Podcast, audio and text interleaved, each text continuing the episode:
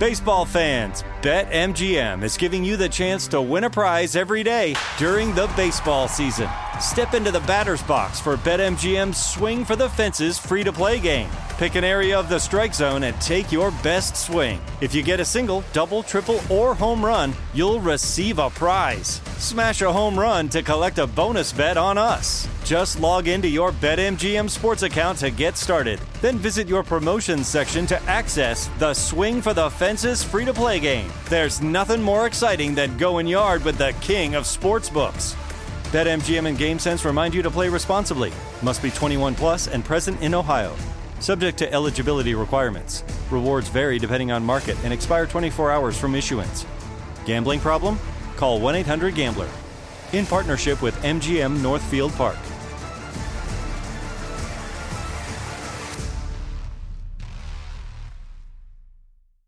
When you buy Kroger brand products, you feel like you're winning. That's because they offer proven quality at lower than low prices. In fact, we guarantee that you and your family will love how Kroger brand products taste, or you get your money back. So next time you're shopping for the family, look for delicious Kroger brand products because they'll make you all feel like you're winning. Shop now, in store, or online. Kroger, fresh for everyone. This is your moment, your time to shine, your comeback. You're ready for the next step in your career and you want an education employers respect. So you're not just going back to school, you're coming back with Purdue Global. Backed by Purdue University, one of the nation's most respected public universities, Purdue Global is built for people who bring their life experience into the online classroom. Purdue Global, Purdue's online university for working adults. Start your comeback today at purdueglobal.edu.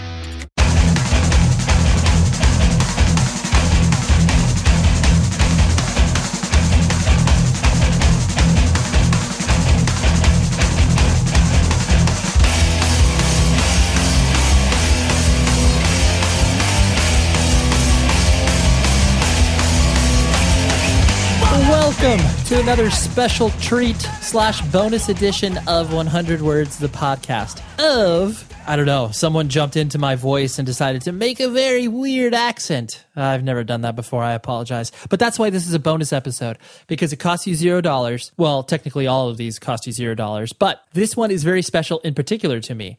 Uh, I just broke a pen cap and that sucks, but we'll move on. Dave Anthony, for those of you that pay attention to the show regularly, he is a contributor. We talk about records occasionally, and he is a great guy. So I was in the same room as him maybe about a month or so ago. I was like, you deserve your own thing. I wanted to record an interview with him centered around the idea of journalism because I think so many people find the idea of journalism very fascinating. I know myself, I did and I do currently because obviously that's what this podcast experiment is. It's a form of journalism. So I wanted to track Dave's experience personally and kind of, you know, give you an insight as to what it takes in order to, you know, build career from that perspective.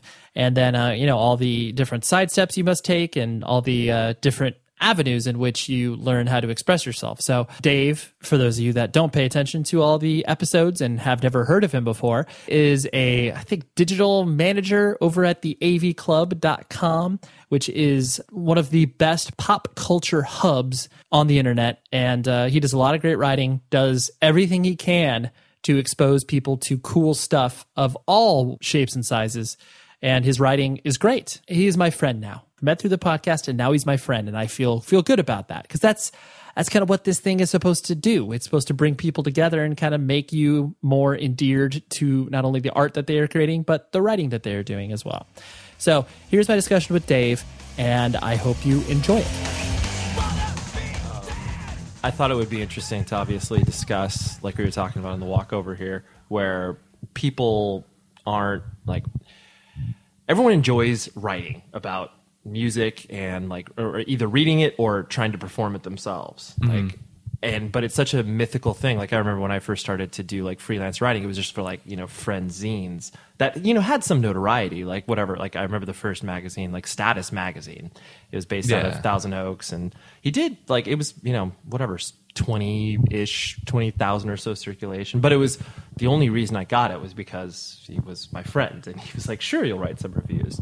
But so, but I know your your history is like you did zines yourself, and so yeah, kind of walk me through like you know, did you ultimately be like, I want to write about music? That's my life goal. Um, well, yeah, kind of. Okay. Like it's it's it's been a strange goal. It's it was never.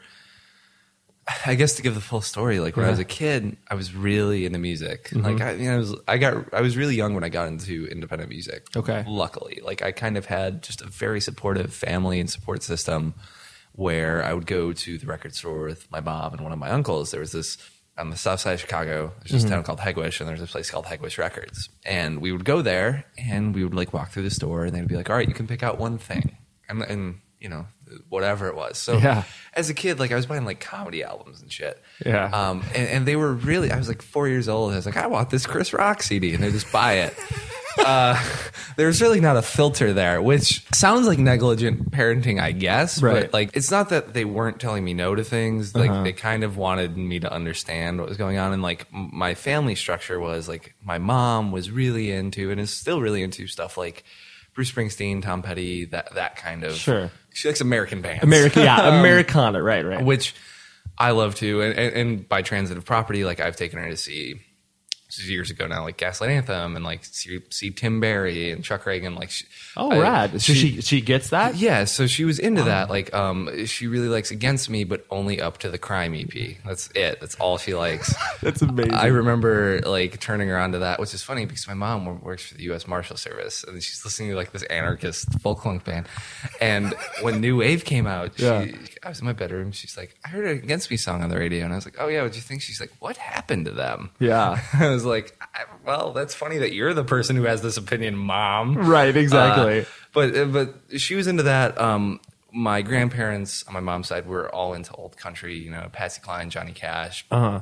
You know, original Hank Williams, all that. And so I do have an appreciation for that. And then my two uncles, uh, my uncle Brian was really into like a lot of like bluesy stuff. He liked your Stevie Ray Vaughns and whatever, but Okay. he also was into the, the original punk stuff like the Ramones, Clash, some Sure. Social Distortion, uh, you know, some rockabilly stuff. Okay. My other uncle was like into like proto metal. Okay. Like bu- uh like Gong and Budgie and Oh, yeah. and like Sure, sure. Zappa and Black Right. Sabbath. So like he was I kind of had this entire world informing my view of like there's a ton of stuff out here. I just need to figure out what my thing is. So Right.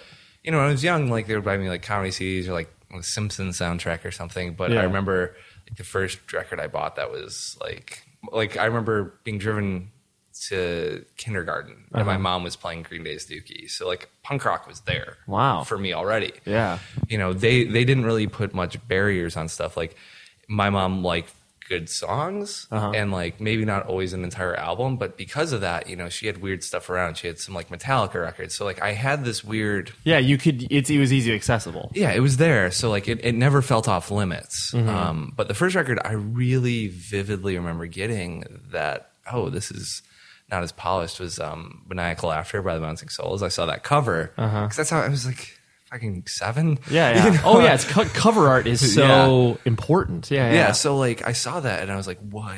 And like flipped it over and it's just like them looking grimy and like the Yeah. song is a song about BMX. I was like, all right, I think I might be into this. yeah, yeah, yeah. and I brought it home, and I was like, "What is this?" Mm-hmm. And, and shortly thereafter, you know, they, like they were really into just like allowing me to, you know, pick out whatever, you know, buying me CDs, records. Here, Sure. you know, Kept supporting your habit. once a week, Right. And then you know, as I started getting more interested in it, like my mom would take me to shows, you know, like happily. Would she like drop you off at places, or she would like? No, she would she would do the stand in the back of the venue as I'm like excited about whatever and her just like absorbing. Yeah. You know, like having to watch like Blink one eighty two in the late nineties. Right, right. But it all kind of changed. Like I saw Alkaline Trio like in like some record store and like ninety nine or two thousand, that was it. Like it was the first band I saw playing a floor and you know, they were like somewhat local. I was in Northwest Indiana. Uh-huh. So like for for the listener Yes. uh,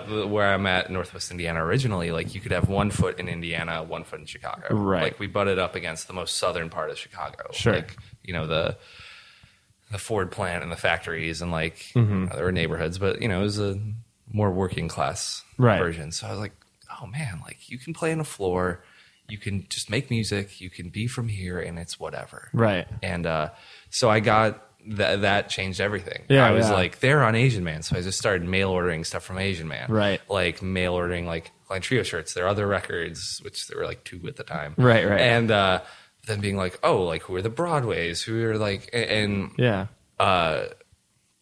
then you know just kind of seeing who these bands would tour with liner notes that turned me on to like Hot Water Music, No Idea Records, which is a whole nother world. Right. Because especially then that label was so diverse. You know, Mm-hmm. I could buy this kind of like heavy post hardcore quasi emo thing from Hot Water Music Yep. and then get like a ska record or Totally. you know And they were so prolific. It was like you you can count on like seven records a month. Yeah, yeah, exactly. and like from bands all across the world. Yeah. stuff by like Fifth Hour Hero from Canada who were fantastic. Or like- Totally.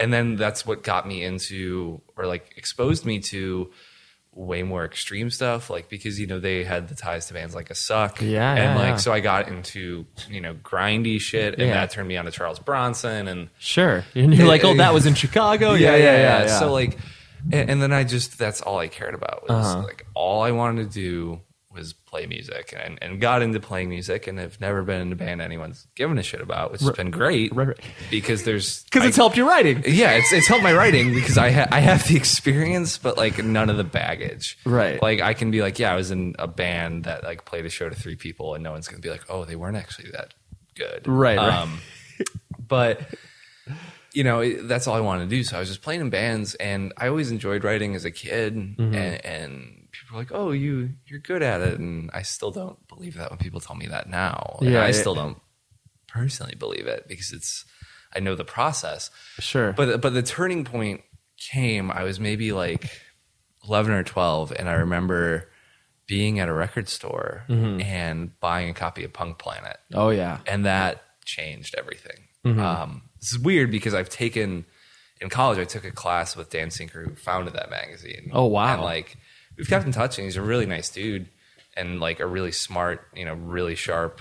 Now really involved in the tech world and, and just you know different fellowships and things. But uh, Mm-hmm. I, that was the first time I realized truly that it was like this is more than music.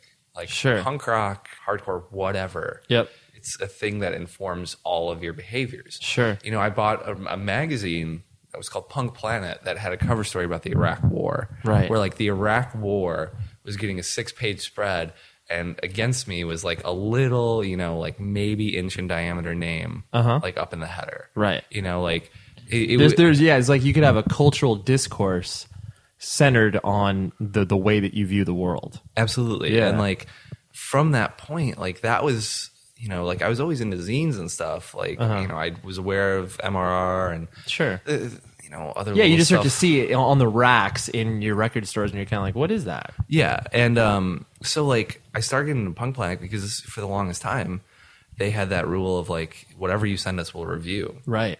So the back half of that magazine would be fifty pages of reviews, and Right. I would read every one. Yeah. Like before, I mean, there wasn't internet then, Yeah. but I that was how I found stuff. Like you know, I was coming to it in the late '90s of like mail ordering stuff, concealing cash, crossing my fingers, waiting two and a half months, and getting something. right. So this exposed a whole nother world of like, oh my god! Like at the time, I wasn't really you know searching out stuff online and, and streaming and, and downloading. I was you know Right. it was the early 2000s. So I was just like reading and then being like, this band sounds amazing. And then like figuring out how to mail order it. from Totally. You know, like finding the catalog, printing something from the internet. Like, Let's do this. yeah, you know, didn't have a fucking PayPal account. Yeah, didn't yeah, have a no. job. Right, Like right. I, I just had the good faith of the people around me to support me. Right. You know, and um, Punk Planet was the thing where it kind of it snapped on for Mm-hmm. the first time of like you can have this ideology and do something with it Right. because this is connected to something bigger. Mm-hmm. And a lot of what I do is just straight music writing. Right. And because I think you know there is an importance to it, but there's an importance to it to the end of okay, how are you trying to inform people? Right. Are you just writing about the music or are you writing about where this comes from and what it's saying and why it's important? Because Right. there there is that other level, you know, like Yeah. I, I struggle with this a lot because, you know, the publication I work for, AV Club, like great people. You know, they, they've really fostered an environment for me to be able to write about what I want, Right. For the most part, but it, it's it's hard to often be like, all right, guys, I want to like sometimes I want to write two thousand words about why Assück is important, Right. But like, no one's gonna read that. Yeah. but I, I think that's an important thing to do. Totally. So it, it's it's always hard to kind of strike the balance for me of like I want to tell people about things and, and kind of struggling with working with a lot of people who aren't really into stuff. Right, because yeah, it's like you're you're especially with what you're doing now, where it's like you're you're your toes in both worlds. Where you obviously like yeah, you're enthusiastic about this music, but then the AV Club has like not only a, a quote unquote bottom line, i.e., you know, eyeballs on their page, and like who's actually going to share this and who's Yeah. going to be meaningful, and you're like. Like th- this is going to interest you know less than 400 people. Like Yeah, yeah. you're like in you're- the world, right? And you're like so that's like two of our readers, Right. Like we have kind of the standing rule that um, you know our head Josh Modell has kind of set up because you know he was an old zine guy, run ran Milk magazine out of Yeah. Milwaukee. You know he was setting up shows. He, he's been a part of it, Right. and He gets it, right. And he's like, you know. We can't do it all the time, but like if we're passionate about something, like do it. Like if you're passionate about something, find the way to do it right. and, and that's really nice because like you know we, we do everything we do television we do film we do books we Right. do video game like we're an all encompassing pop culture publication Right. so you know there's only so much space but like there are ways for like you know we, we've set up like a staff picks thing where it's like three people just like every week or like can write about like whatever it doesn't even necessarily need to be pop culture like Sure. you know like here's this cool thing i did or here's something i'm really into and it's this place where you could kind of sound off and, Yeah. and that's really nice because it feels like you know you're getting a peek into what actually matters to the people mm-hmm. it's not just a byline Right. you're actually maybe hopefully for the for the diehard readers Yeah. getting getting a to know that more person. out of it Yeah, yeah, yeah. No, for sure. This show is sponsored by BetterHelp. We're sitting here. It's like June, and you're like, where has the time gone? And everybody's like, oh my gosh, I have no idea. I got to like accomplish all these other things. Take a moment. Focus on the things that obviously, for one, matter to you, but for two, look back. Be like, what have I done well? What have I done not so well? And maybe I can, you know, ask some friends and family for some help. But where I have always gone to in regards to figuring out what I can do better, therapy. Therapy is an incredible tool at your arsenal that you can dip into. I've done it for my marriage. I've done it for myself personally. And I'm a huge advocate for what therapy can do for you because it is a third party that's able to look at what you can do to improve your life and be a person to help you along in your journey. And so I think if you were thinking of starting therapy, give BetterHelp a try. It's entirely online. It's designed to be convenient, flexible, and entirely suited to your schedule. All you do is fill out a brief questionnaire, you get matched with licensed therapist, and then boom, you're done. It's great. And then if you're not vibing with the therapist, you can switch it at no additional cost. So take a moment, reflect on the things you've done, reflect on the things you want to do, and visit betterhelp.com slash ray today to get 10% off of your first month. That's betterhelp, H-E-L-P dot com slash ray. Baseball fans, BetMGM is giving you the chance to win a prize every day during the baseball season. Step into the batter's box for BetMGM's Swing for the Fences free to play game. Pick an area of the strike zone and take your best swing. If you get a single, double, triple, or home run, you'll receive a prize. Smash a home run to collect a bonus bet on us. Just log into your BetMGM sports account to get started. Then visit your promotions section to access the Swing for the Fences free to play game. There's nothing more exciting than going yard with the king of sportsbooks. BetMGM and GameSense remind you to play responsibly. Must be 21 plus and present in Ohio. Subject to eligibility requirements. Rewards vary depending on market and expire 24 hours from issuance. Gambling problem? Call 1 800 Gambler. In partnership with MGM Northfield Park.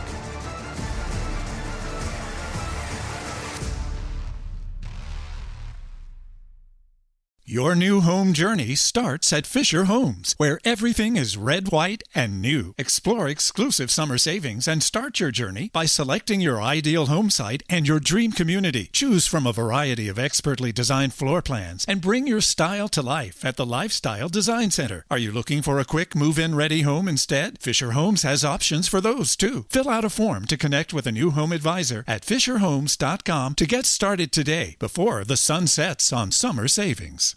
Is AV Club like your first quote unquote real job, so to speak?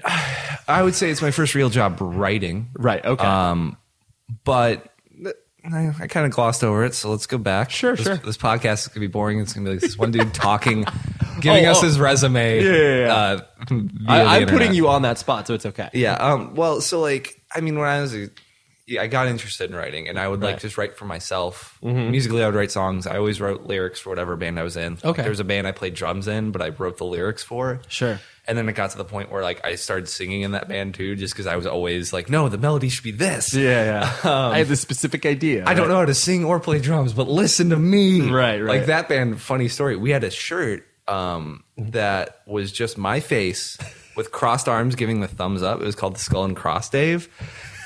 And we didn't put the band name on it. I was the drummer in the back, like singing or just like yelling every now and again. And somehow I was like the face of the band through our poor planning. Yeah, yeah. Um, Perfect. That digression aside. Yeah, yeah. Um, but yeah, I was always interested in writing. I would write kind of just like shorts, like even when I was a kid, like Uh-huh. seven or eight years old, like I would like to play on the computer. Like my mom had a computer big box thing. I think it was a gateway. Right, right, right, right. and uh, all I wanted to do was just sit and write stories. Like I should just pull up a Word doc and I would just like Uh-huh. Go to town. write stuff. Yeah. And uh, I was just garbage. Sure. Well, yeah, Uh, of course, as it should be when you but, uh, when you're in junior high school. right? yeah, yeah. Um, as it went on, in when I was in high school, I kind of came to this crossroads of like, all right, like I love music, I love playing music. It's something I always want to do, but I don't think I'm good enough or really have it have the capability to be like, this is going to be what it is. Yeah. Like I knew, I understood how hard that life would be, and like even just the concept of writing. Like I'm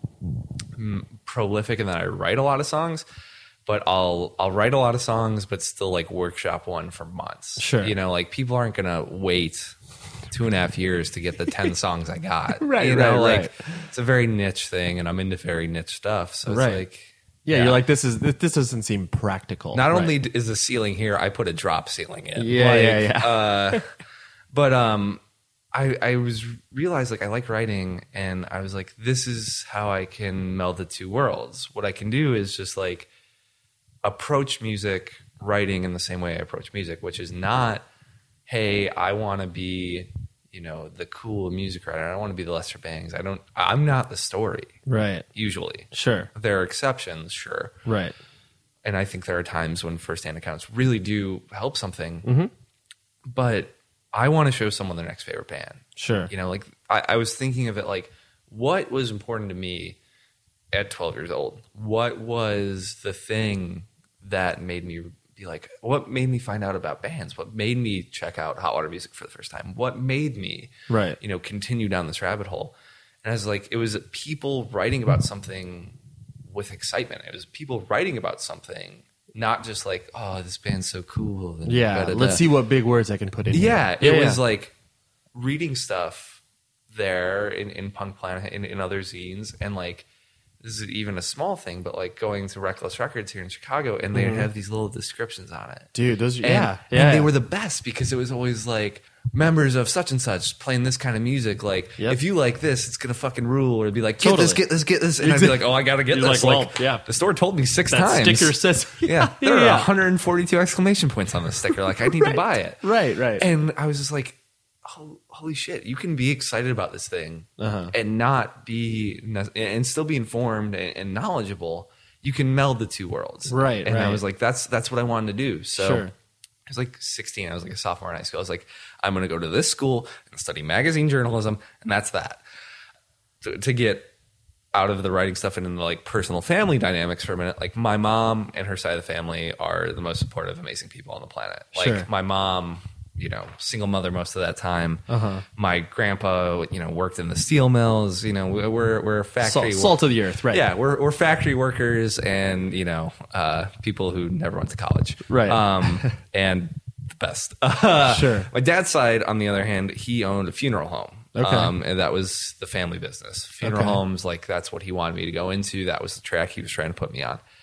He was less enthused by me like getting into punk rock. Like would like Oh, weird. I would never imagine a funeral home father being like, "Oh, Dave, I'm really into this fact that you're like skewing this this family business we already have set up." Yeah, you know, especially because like funerals and, and death are very traditional, Yes. so to speak. So like Everyone goes through it. Yeah, uh, ev- everyone gets there eventually. Right. Um, like he was holding like punk rock interventions, as I call them, like sitting me down with like my stepmom and stepbrothers and being like, "We need to talk about this Dead Kennedys record you have." And I'm like, Wow. like, and, and so that pushed me even harder. Like, Oh, yeah. that's when I got it. I was like, I'm gonna be into crust punk. I'm gonna wear all black. Fuck this. And uh, still to this day, like, Right. don't really have much in my color palette, and still think crass is pretty cool. Right, right. It's my detriment. Uh, point of all this being, when I made that decision, Mm-hmm. I was like, I'm going to go to Columbia College in Chicago, study magazine journalism. And, and at the time, they had a very like forward thinking. You would take like mobile journalism, online journal, like all these things. Like, Different mediums, sure. yeah, this was like 2008 ish, 2007 ish. Okay. so, I mean, that's when that was starting to tip. Right, You know, like I studied magazine journalism and like did work and put out a magazine while I was there Right. um, but it was also like how do you do a website how do you do digital content how do you use twitter for a greater purpose how do you use Right. you know in this idea of like even if i don't necessarily use them like certain apps certain whatever social networks like understanding their importance right. anyway so like he was like if you don't go to an indiana state school for business i'm not paying for college Okay. and i said no Sure. and then immediately started working. Okay. Uh, like I worked first job ever, so Indiana, selling fireworks. Okay. Uh, Nice. best slash worst job ever. Uh, after that, like I managed a music school. I was like 16 years old. Oh, okay. Um, and then after that, I worked midnights in the Pepsi bottling plant. oh, okay. Yeah, yeah. Uh, While I was in school, Sure. so that was great Yeah. because I just like need money to go to college. Of I- course, my yeah. mom's family wasn't rich, Right. You know, they were. so like, I got to do this myself. Right. Yeah, and so like I still have a lot of debt, but whatever. Yeah. Yeah. world is what it is. So like I started doing that, and then when I was just finished high school, was like looking for a job. I ended up working for the government for three and a half years. Oh, Worked okay. the- my mom was like, "Hey, you should like look at this listing. You might be able to find something. Like they're always looking for part time people. Mm-hmm. That way you could balance it around school." So for good three and a half, four years. I worked for the U.S. Attorney's Office for Northern District of Illinois Uh-huh. under Pat Fitzgerald, and like you know, every criminal, most civil cases uh, came across my desk in those three and a half years. Like, Interesting. you know, I, I spent a lot of time, and it was this weird thing because I was, it was nice that like I was making a whatever wage, going to school, Sure. playing in like four bands at the time, Right. But like I was, you know, working a job that I was working for the man, whatever. Totally. Still sitting like at my desk listening to Converge and Right, right. whatever. right. The, the best day ever was uh, I had this little like docking station for my Zune. Sure. Oh yeah. that. Nice reference. Yeah. Yeah. yeah. Um, I was like super fed up with everybody, so Uh-huh. I just played Slayer's "Reign in Blood" album 16 times because it's 28 minutes. So over the course of an eight-hour workday, you can fit fit it in 16 times. Play eight times in the morning, till lunch, came back, play again.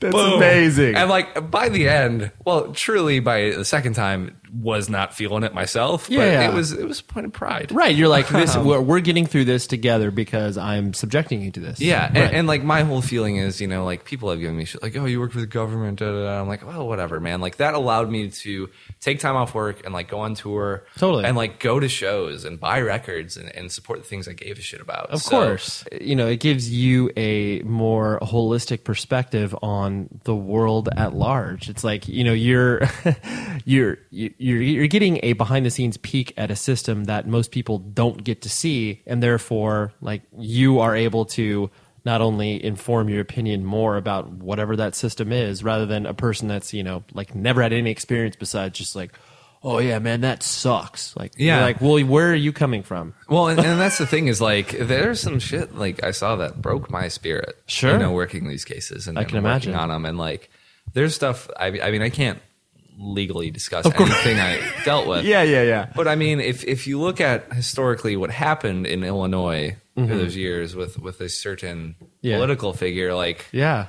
no more than most. Well, yeah, and she, and, and, and, and that was hard because you know I, I think at least I can I can stand behind mostly the, the branch I worked in because it was a lot of you know we were, we were getting back money from people who defrauded people through you know white collar crimes or, Right, or right. taking advantage of people or or doing eh, generally fucked up shit Yeah, And, yeah, like yeah. that did make me feel kind of good I'm not into you know I have a very warped perception of government right. but like at the time I was in college, so I was I was doing a lot of you know straightforward journalism, Right. And I was working for a website that launched that I was briefly managing editor of, and, and Mm-hmm. I'm still very proud that exists because it's facilitated a lot of people to go on to great things called Popstash, which was Oh, just yeah, yeah. a blog. Yeah, yeah. But yeah, I mean, I was really in there from the jump Sure. um, got to work with some amazing people. One of those people, uh, I got a job at AV Club since, you know, like, and. I'm still like still hang out with a lot of those people. I'm Sure. very tight knit. But you know, I was being like, oh, I need to take thirty. I need to take like a thirty minute like sneak away into this office so I can call Blag Dahlia from the Dwarves on the phone and interview him while I sit in the U.S. Attorney's office. Like, Right. it was a very strange yeah.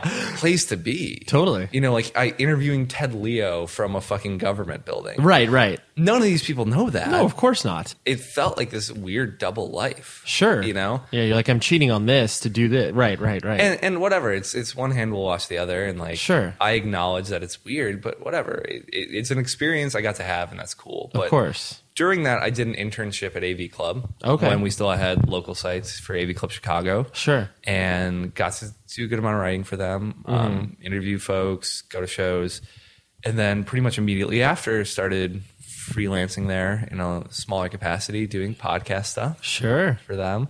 it's always interesting watching like the you know evolution of like music journalism to where it's like you know obviously like the people that get paid the most attention to are people that like either have a distinct voice or character or whatever where it's like you know they they themselves become like you were talking about earlier where it's like they become like the writer becomes more important than what it is they're actually writing about you know Yeah, yeah, and, and, and you know th- there is totally a merit to that. totally You know, I mean, that's storytelling. Yeah. That's how you even arc. And I do think a lot of times it, it is important to give people, all right, like, how do you actually relate to this? Like, I've written several times about, you know, these bands, your, your Hot Water Music, and Trios bands I'm going to bring up a lot. Right. Like, because, you know, they, they hit me really young. right Had a, like, were there for, you know, were oftentimes the things I was listening to through some of the most traumatic parts of my life Right. growing up. And, um, writing about you know getting older with that you know people need to know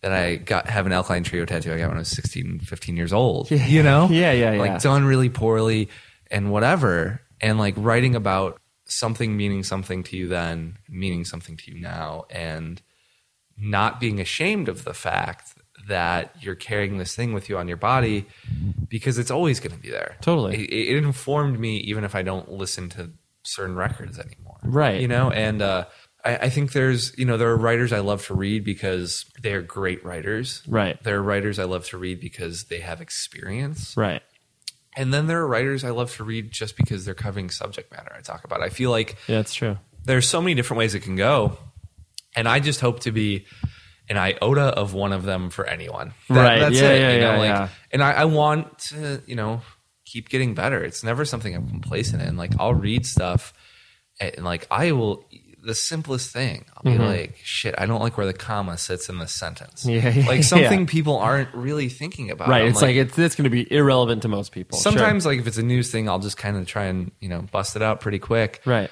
anytime I, I pitch a long form thing yeah I usually do it months in advance Sure. and then spend months like writing seven or eight drafts Oh, that are can all completely different. Right. You're like, how is how is this how is this beast going to uh, form itself? Yeah. Like I can talk about, I'll talk about this one now because I'm in, in the Final stages. leg. Yeah, yeah, yeah. Um, but I'm working on a big thing about Weezer Uh-huh. because it was, you know, they're putting out a new record. It's the first one with Ric Ocasek producing, yada yada yada, bullet Right. point, talking point, and and to me, Weezer, like those first two records are, are pretty infallible. Like Blue Yeah. Album, Pinkerton are great Totally. at what they did, and, and really uh, not totally unique, but with with the image they were projecting, and with with kind of the to me, it was really the first time in the song Mm-hmm. a band that popular was kind of like winking at the audience. Oh, Like- yeah, yeah, yeah. Like singing about going to the Green Day concert. She never heard of them. It's 1996. Everyone's heard of Green Day. Like that's the wink, that's the nod, that's the joke. Sure. you know they're they're giving you punchlines here that people are taking a little too seriously. right. Um, but uh, essentially, the premise I wrote is because you know everyone. It's like the past decade of Weezer, maybe more, hasn't Right. been good. Right. My theory is that we can't really fault Weezer. We all should have seen this coming Sure. because even on those early records, Blue, like I mentioned, the line from El Scorcho, Right. he was referencing pop culture. He Totally. was referencing the biggest, most ubiquitous parts of pop culture too. Right. He wasn't singing about like I was reading issue thirty four of whatever. Like he was singing about X Men comics and Kiss and Dungeons and Dragons and Green Day. Totally. He was going for the middle. Yeah, stuff that is like immediately relatable to basically everybody. Yeah. Right. And they were, you know, labeled as nerds. Obviously, that was their aesthetic. Exactly. But even on Blue Album, it's like before you even get to In the Garage, there's the song about surfing. Right. which is like not take away from surf culture, Right. Which you know can be very rich and vibrant, Right. Uh, very jocular minded. Oh yeah. So like they were always kind of going for everybody. Sure. we, we can't ignore that, Right. So as the culture changed, as new things became popular, you know, because they weren't the nerds like being like, oh, come to our side. They were peeking behind the curtain, like, when can we come out and everyone loves us? Oh, totally. As pop culture changed, so did the band. There Sure. were, the, the things they were referencing, the things they were trying to achieve changed. Right. So it's not really their fault. I mean, it, it's, that's how they chose to operate. Right. But like, we can't be as mad as some people are about it because it was there from Right. The, writing was on the wall. Sure. Exactly. So, but that's a hard thing to express. Sure. It's a hard thing to express and, and like not come off like, you like Weezer? Well, you're a fucking idiot. right. right. Because yeah, you're like I want you're like I want to be respectful about the way that I'm presenting things, but not not to the point of where it's like you know you, you're you're not going to be like pandering just because you're like oh this like this piece is going to like I'm writing this specifically to bump people out.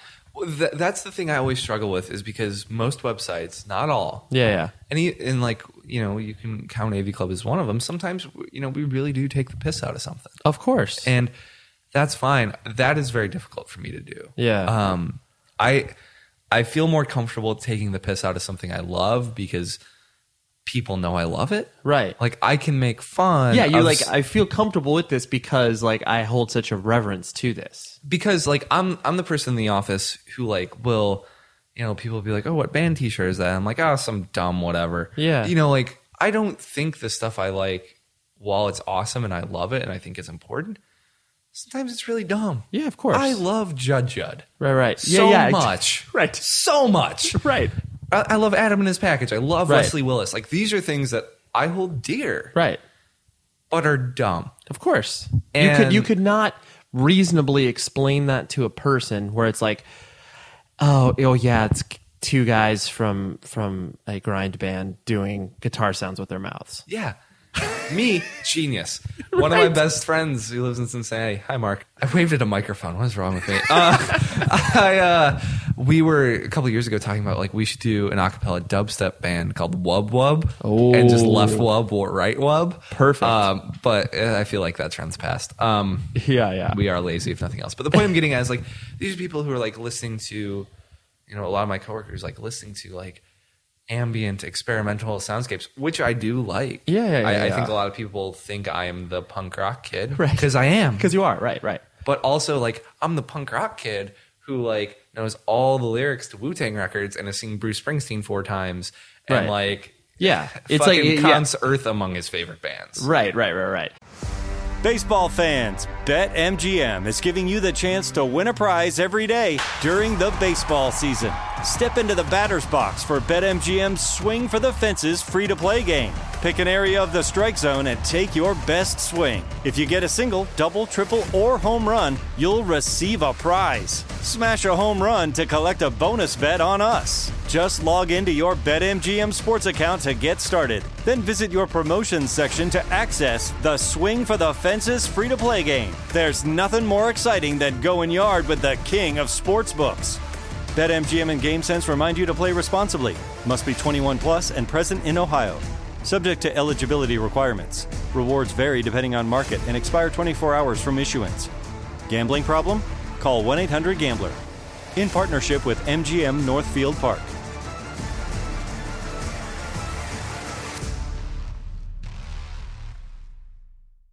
Your new home journey starts at Fisher Homes, where everything is red, white, and new. Explore exclusive summer savings and start your journey by selecting your ideal home site and your dream community. Choose from a variety of expertly designed floor plans and bring your style to life at the Lifestyle Design Center. Are you looking for a quick move in ready home instead? Fisher Homes has options for those too. Fill out a form to connect with a new home advisor at FisherHomes.com to get started today before the sun sets on summer savings. Good sleep should come naturally, and with the new Natural Hybrid mattress, it can. A collaboration between award winning mattress brand Leesa and home design favorite West Elm, the Natural Hybrid is the culmination of these two companies' shared values premium materials, meticulous craftsmanship, and sustainable practices. Made with natural latex, responsibly sourced natural wool, and environmentally safe foams, the Natural Hybrid elevates your sleep sanctuary. Indulges your senses and supports a greener tomorrow. Plus, when you purchase the natural hybrid, you're also helping fuel Leesa's work with shelters and those in need. Since 2015, Leesa has donated more than 40,000 mattresses to ensure children and families have a safe place to sleep. Don't put off a good night's sleep any longer. Get a Leesa mattress today for a sound sleep tonight. Visit leesa.com slash iHeart. That's L-E-E-S-A dot com slash iHeart. It's like yeah, you can firmly plant your flag within the, the this particular scene because that's what you've grown up in. But like obviously there are uh, you know many different stripes on that proverbial flag where it's just like well yeah like this is this is the flagpole Yeah. but I've added a lot of different colors to this. Absolutely, man. and like, still, like, I rep those fucking, you know, punk and hardcore bands so hard. Like, Yeah. if, if I had my way, like, all I would write about is shit like that. Yeah, yeah, You yeah. know, um, I've, I wear a tenement shirt to work all the time. And my boss Josh is was that he's like, who's that? And I always say I'm like the greatest rock band in America right now. yeah, yeah, yeah. Because I believe that. I believe Right. they, them to be the greatest American rock band currently. Currently existing, sure. And I'm not afraid to make that statement because I believe it. Right. You know, but to them, it's like, whatever. It's a band from Appleton, Wisconsin, and plays to 200 people in the basement. I'm like, yeah, that's Yeah, why yeah. they're the greatest rock band. And like, I could go for days. so like, I, I, I work both sides of the coin, and it's not with like, trying to be cool. There, there's a lot of stuff that is cool that I don't particularly care for. Sure. And that's fine. Right. But I'm not going to shit on something unless like, like to me, I feel like I can shit on something if I'm shit on myself too. Yeah, I'm yeah, way more comfortable with that. Like because I like stuff that some people label as childish or, or kid shit or stuff I should have grown out of, which Yeah. I will never do. No. or hope never to. right. Um, you know, I, I, I think that's dismissive. I think that's too easy. And Yep. you know, because I'm on the low end, like it, anytime if I if I tried to like, you know, chip at the top pillar, Right. Everyone, the boulders are just gonna fall down. Everyone's gonna shit on me. So like, I don't mind if people talk shit about me or my work or Right. what I like and what I don't like. My general thing is, I know me better. I can do it better. Sure. try me. Right. Um, and usually you lose Right. because uh, like anytime a commenter shits on me on AV Club, like I upvote their comments and I'm like, that's cool. Like Yeah, I, yeah. I don't care. It's fine. Well, yeah, well, of course, because it's like you. I mean, ultimately, the uh, you know the reason that you should write is obviously like to provoke a reaction, and not like to provoke a reaction like like you were saying to like bum people out, but it's like the, ultimately y- you want a response. Yeah. Well, and, and I'm not afraid to say things that are, are controversial. Right. When I was at Popstash, like one of the first things I wrote was this giant thing about how one, it was it was around the time 808s and Heartbreak came out. Okay, yeah. One, I can't stand Kanye West. Sure. Like, I don't know him personally. Right. I had friends who kind of did because of like studio stuff. Sure. And and like I never cared for his stuff that much back in the day, and I think he I he's just overblown and boring. Sure. Like I think he's he's aping what underground hip hop has always done, but about two years too late. Sure. Uh, and I fucking hate autotune. Right. And when 808s and Heartbreak came out, I was like, I was like- like, why is everyone saying this is like this emotional, like, oh, the distance and fuck you, man. Yeah. Like, there's so much other emotional music going on. Like, listen to it. Sure. This was a, a technology developed for whaling. Right. And then adapted to music. What good has ever come from whaling, you motherfucker? Like, Right, not right. this either. So, like, I got real Yeah. uptight and like angry about it as I just did. Right. But like, and people uh, went all over me, and I was like, I don't care. Right. I really don't care. Yeah, you're like, I'm putting this out here. like right. uh, this this year at Pitchfork, Beck performed. right. I don't care for Beck. Sure. I, I respect him as an artist. Right. But I've never cared for any of his records. And someone's like, "Oh, why don't you like Beck?" I'm like, "He's the Fabergé egg of music." Like that's how I feel about that dude. Like puts on a show, it's all glitter, it's all flash, but like w- when you crack into it, it's like, oh, he's just kind of like putting on clothes, Right. Putting on sounds. You don't feel like there's a substance behind it. not sure, interesting sure. to me. And, Right, and right. like it, I've been so loud about you know loving loud music. Right. Uh, that was so bad. Uh, but like because I feel in the past five years, indie rock has gone into this like soft rock world. Oh, yeah. Like I was never really into Bon Iver, and if I wanted that style of stuff, I'd just listen to Owen. You know, Sure, like somebody sure. who's doing something really similar years before, and I, I think better and, and more musically inclined, and like that Sure. blew up, and now it's like the big thing is everyone has to fucking sound like it's a disco band, like Arcade Fire and shit. Sure. you know, None, there are great bands in that style. I adore the National. Right. like. uh, For every indie band I don't like, there's another one I love. Of course, So right. like th- that's the nature of this. Beast. Yeah, there's a there's a balance within But that. uh, you get what I'm saying. Like, I'm not afraid to be like, I don't like Radiohead. Fuck it. Like everyone right.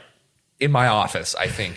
Yeah, yeah. Most, Everybody. Most humans that are breathing are like, oh yeah, I like Radiohead. Yeah, and I'm yeah. just like not interested. Uh, like Right. I can give you this bullet point list, and I'm always willing to have that.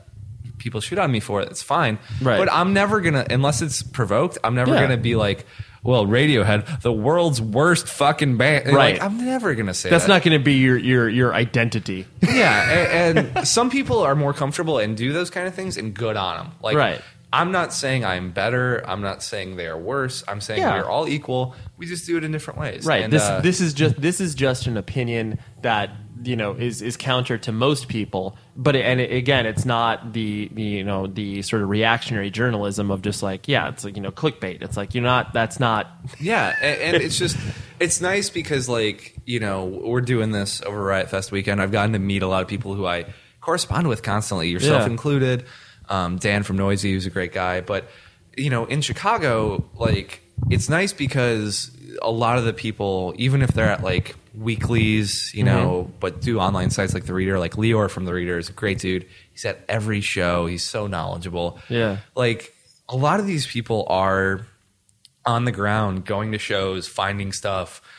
You know, they, Doing the work. Yeah, they may Yeah. be writing about these big sweeping bands and giving them features, but that doesn't mean they're not in the basement that same night. you Yeah. know? and and I think I never try and be like I'm from the AV club because who cares, man? Right. Right. I'm right. a dude. You're like I'm just an out. This is just an outlet. yeah. Yeah. Yeah. Yeah. yeah. The, you know, I am, I am who I am, and I hope that I add something to the publication. I hope that I add something when I'm on this podcast, and I hope I don't, you know, make fe- people feel bad for liking things. You know, Right. It- like uh, you could look to your right, and in this like smattering of living room records I have, Yeah. which are like the ones I feel are more appropriate for people to just kind of put on. Right. There's like TLC and Taylor Swift and, and, and Right. Cyndi Lauper. Right. You know, Cyndi's Cyndi Lauper's first record, I think, is one of the most underrated pop records of the '80s. Right, you know? right, right. What other fucking punk rocker is going to say that to you? yeah, exactly. Well, yeah, I mean, I, I think ultimately it's like that's what. Uh, to me, that was what was always exciting about like writing and obviously uncovering layers of music is because ultimately, when you do, I feel a lot of people get in their lanes, so to speak, and then they become so myopic where they're either I wouldn't even say they themselves are like afraid to listen to other things, but it's like obviously the devotion that we both have given to music, like that takes effort. Like Yeah. we we continually either I mean it sounds stupid to say where it's like, you know, push ourselves to listen to new music or whatever, but it's like it does like the- you know the sort of correspondence I get from people that listen to this podcast where they're like, dude, this is great because like, you know, I've got whatever, it's like I have five kids or like I'm working an overnight Yeah, yeah. job and like I'm doing all these things that are barriers for me to get into stuff or like understand things um and so it's like this this this concept of being able to put the effort in and it's like not everybody has the ability to do that so it's like that's why Yeah. writing and different formats for people to consume like is ultimately important Yeah, and I'd like to think, you know, I'm not saying I'm important, but Yeah, I'm yeah. saying it is important. A lot of people, and a lot of artists even shit on music press, and I absolutely get it. totally You know, like a lot of interviews they have to do are press and, and a lot of times, like admittedly, it's like people are just or places are just writing about things because they they need to. it's the content they need they Yeah, need yeah. it. yeah yeah And I get that. So I understand why there is this kind of, you know, why it is a little derided and, and why people will shit on it. But Totally. I, I do believe anyone who's decided, like, I'm going to write about music for a living, I'm going to make $30,000 a year at best. yeah And, and if I'm freelancing, just hope to God I can make rent every month. totally They aren't doing it because they think they know better. Right. They're doing it because, like, they care about this thing and they Right. care about whatever it is we're doing yeah you know and i'd like to think that somehow i fit in that void and i, I like being challenged when i was at popstash i was routinely get like they knew what i liked but they didn't want me to just be the punk guy and i that was really good for me Of like course. learning how to write about other stuff learning how to write about a mountains record which is just you know ambient glitchy Yeah. electronics which is great Right, like it's right, right. awesome um But yeah, but it, it goes back like what I was saying, like where I diverted myself, where it's like, yeah, people feel like they have to like stay in their lanes, and it's Yeah. like when they don't, um, when they don't challenge themselves. Like, of course, there's the stuff that's always like you know comfort food or nostalgic, whatever. Absolutely. But when you do, when you do start to open yourselves up to different things and start to experiment with that like you'd be surprised. And like yeah as like you're saying as a critic where it's like when you write about stuff that is so just just out of your realm you do understand you're like well at least i understand that more. Yeah. i get where that either music scene or that person is like coming from whether or not i agree or agree Yeah. or will it'll have a lasting impact on me. That doesn't matter. It just i have a a, a more broader perspective on it. Yeah, well, and like that's my thing is a lot of times they'll be like, "Oh, every uh, you know music writer is just a failed musician," and like I am proof in that pudding, but I don't Right. think that discredits me. It's not like I'm bitter. No. like. I, I would just say that adds to my experience. Like I'm still in a band. Like, Right. I am still practicing once or twice a week. Yeah, yeah. Like with these songs I wrote with some of my best friends, and like I'm really proud of what we have, and I'm Right. really proud about of what we're about to record and put out. I don't expect anyone to give a shit. Right. Like I do not expect a single person in the world to, to care. Right. I'm doing it for me. I'm writing for me.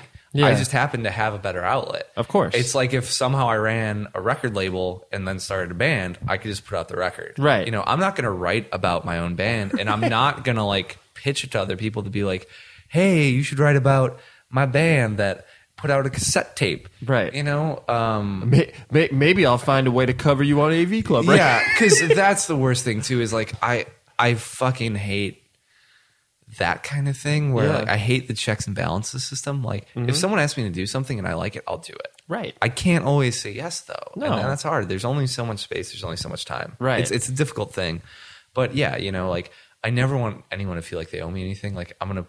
We're gonna put out this thing. We're gonna do a record, Right. And like, I'm gonna shoot it to friends. If someone does want to put it out, cool. Right. If not, also fine. Yeah, yeah, that's like fine, we'll do right. it ourselves. We'll figure it out because like we believe in what we're doing. Right. But I, I don't think that this credits me, and I, I, I think you know a lot of people do want to take the shit out of music writers, and that's fine. Like Yeah, yeah, we do yeah. it ourselves pretty well too. right yeah yeah yeah yeah But yeah, I, I, I do think it's important, and I just do think it's important to do it with people who like, or or, or you know, it, it's nice when people are on the level. yeah yeah yeah And I hope more and more that people understand, you know, we aren't all knowing. We aren't, my opinion is not, you know, law. Right. I wrote about it as I feel. And even if I gave it a negative review, I still want you to check it out. totally Like, I, I'm not writing like, this is the worst piece of garbage. It's like, oh, this part was really cool. I wish they would have explored that more. Or, sure sure or if it's something great, like I'm going to be like, this is important. Of course.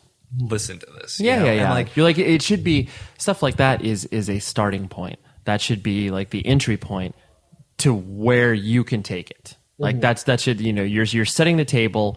You'll you'll figure out from here. Yeah, for sure. And then I hope that's what people do. And Yeah, yeah. I here's hoping people have listened to this whole thing and are like, not like this guy's an asshole and boring. Off. No, no, no. Because I just, think, I, yeah, like I said, I just think it's such a, um, you know, journalism in general is such a, you know, interesting beast, and then obviously music journalism is, is you know, a, a, a side tangent to the journalism world in general. And I, like you said, it's like I do think a lot of it gets so um, either mucked up or discredited because it is, it's like you you know you really worry that the people that get into it and then they immediately run into any sort of walls like they do become Yeah. that bitter person One, it's the thing is, it's a fluid industry covering another fluid industry. It's true. Both are changing so drastically at this time, and Yeah, yeah. have been over the past five to ten years, and will continue to. That the manner in which journalism operates, yeah the manner in which content is disseminated, sure is going to change. Yep. it's going to continue to change forever. right the what's hot in music, how music's getting out there, how people consume it, you know, what's popular, what venues exist, what infrastructure exists has been changing and will continue to change. Right. So it, it's just this weird cross section where for a long time, you know, both were pretty stable. Yeah. You know, they had infrastructure. There were big labels, there were big newspapers. Right. That was really the games in town Sure. You knew And- where to plug things into. Right. now you know I, i'm very happy about it like i got into journalism at a time where i felt it was the most exciting Mm-hmm. i was not really excited by a lot of what was happening necessarily in major journalism outlets like covering news and, Sure. and topics and i wasn't super excited by a lot of what was happening in the music journalism world Right. and I, I wouldn't say you know oh i get it but it was just like now is the time i can insert myself now is the time i can insert my voice and, and maybe find a way to make it what i think it could be and should Yeah. be Yeah, yeah, and yeah. Uh, i feel very lucky about that at the end of the day No, for sure. It's So- it's exciting. Well, thank you for sharing your uh, your not only your background but obviously laying the landscape of, of, of journalism and music, music criticism in general. It's, it, it's something that I think, yeah, like I said, it, it not a lot of people discuss in you know podcast form. well thanks for having me man it's been a pleasure no problem, dude. So that was the discussion with Dave. I hope you have enjoyed this bonus piece of content for you to shove in your ear holes. And uh, yeah, thanks to Dave for for chopping it up with me. And I hope that you uh, you know you now maybe have a better idea of how the uh, journalistic landscape works. So until uh, probably a few days now, I won't even say until next week. Be safe, everybody. No need. Just be safe, okay? Until a few days from now, when you'll hear from me again. Bye.